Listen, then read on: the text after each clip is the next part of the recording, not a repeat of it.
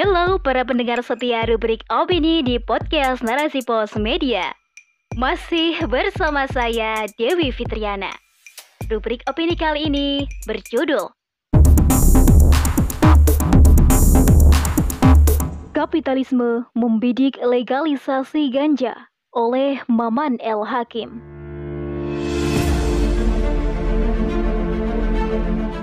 Ganja Menurut UU nomor 35 tahun 2009 termasuk jenis narkotika. Pengertian narkotika sendiri adalah zat atau obat yang berasal dari tanaman atau bukan tanaman, baik sintetis maupun semi sintetis yang dapat menyebabkan penurunan atau perubahan kesadaran, hilangnya rasa nyeri dan dapat menjadikan orang ketergantungan. Jenis narkotika dibedakan ke dalam golongan-golongan tertentu sebagaimana terlampir dalam UU tersebut. Adanya upaya untuk melegalkan ganja agar mudah dimanfaatkan masyarakat dengan dalih kebutuhan medis atau pengobatan ditengarai sebagai upaya kapitalisme meraih keuntungan karena ganja secara finansial sangat menggiurkan. Menurut hasil riset CNBC yang dipublikasi pada 29 Juni 2022, setidaknya terlihat dari sejumlah negara atau wilayah yang telah melegalkan ganja. Menurut laporan CNBC di Amerika Serikat pada tahun 2021, Departemen Keuangan Negara bagian Washington berhasil mengumpulkan 559,5 juta US dollar dari pendapatan ganja legal. Ini berarti 85 juta US dollar lebih banyak dari tahun sebelumnya. Sedangkan di negara bagian Colorado mengumpulkan 423 juta US dollar dari pendapatan pajak ganja pada tahun 2021 naik hampir 10% dari tahun sebelumnya. Ya, dua negara bagian tersebut merupakan paling awal di Amerika Serikat yang melegalkan penggunaan ganja. Adanya nilai ekonomis tersebut muncul karena sejumlah perusahaan mulai melakukan operasi dengan beberapa di antaranya sudah menjadi perusahaan publik yang mayoritas bisnisnya terkait dengan budidaya, penjualan hingga pengelolaan ganja. Dalam sudut pandang kapitalisme, bahwa nilai guna suatu benda selagi masih ada peminat terhadapnya menjadi satu-satunya alasan produksi, tanpa mengindahkan bahaya atau kemudaratan yang ditimbulkan olehnya. Kapitalisme bahkan menihilkan nilai-nilai moral atau immaterial yang ada di masyarakat. Hukum-hukum agama tidak pernah dihiraukan jika urusannya sudah menyangkut bisnis Semisal kasus iklan miras Holy Wings dan legalisasi ganja.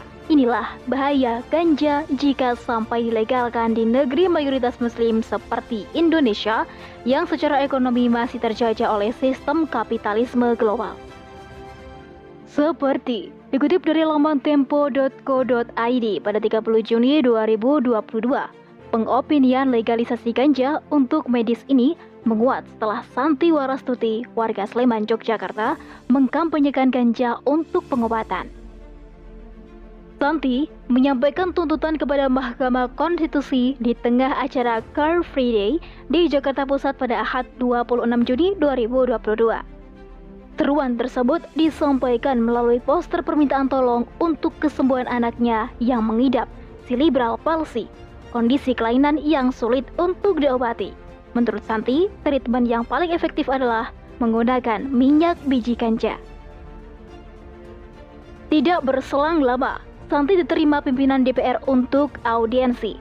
Kemudian pimpinan DPR berjanji usulan legalisasi ganja medis akan dibahas dalam rancangan undang-undang tentang perubahan kedua atas Undang-Undang Nomor 35 Tahun 2009 tentang narkotika yang kini sedang digodok DPR bersama pemerintah.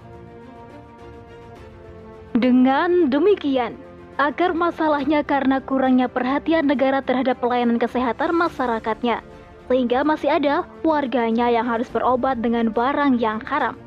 Secara dalil syar'i yang namanya ganja, menurut hadis dari Ummu Salamah radhiyallahu an, dia berkata bahwa Nabi Shallallahu alaihi wasallam telah melarang tiap-tiap zat yang memabukkan dan zat yang melemahkan Hadis riwayat Abu Dawud nomor 3689 dan hadis riwayat Ahmad nomor 26676. Meskipun sebagian ulama menilai hadis ini dhaif atau lemah, meski demikian pandangan lebih kuat mengarah kepada Imam Ibnu Hajar Al-Asqalani yang menghukumi hadis ini sebagai hadis hasan. Sebagaimana dikutip dari laman tanya jawab Kiai Haji Sidik Al-Jawi bahwa para ulama menjelaskan yang dimaksud dengan kata mufatir dalam hadis tersebut adalah setiap zat yang dapat menimbulkan rasa tenang atau rileks dan lembah atau lemas pada tubuh manusia. Dengan demikian, hadis tersebut dapat dijadikan dalil untuk mengharamkan ganja. Dikatakan Imam Ibnu Hajar bahwa dalam hadis Ummu Salamah ini terdapat dalil yang secara khusus mengharamkan ganja karena dapat menimbulkan rasa tenang dan melemahkan. Namun, secara tegas, keharaman ganja ini semata-mata didasarkan pada nas, bukan didasarkan pada ilat atau alasan keharaman ganja. Karena ilat itu memang tidak ada. Adapun mengenai ganja bisa menimbulkan efek negatif adalah semata-mata fakta, namun bukan ilat keharaman ganja. Oleh karena itu, ganja hukumnya haram tanpa melihat lagi apakah menimbulkan efek negatif atau tidak bagi penggunanya. Ada kaidah fikih yang mengatakan, kaidah yang menjelaskan bahwa hukum-hukum ibadah, makanan, minuman, dan akhlak tidak didasarkan pada ilat, melainkan harus berpegang pada nas saja. Untuk itu, legalisasi ganja adalah upaya kapitalisme mengkerdilkan syariat Islam. Wallahu alam bisawab.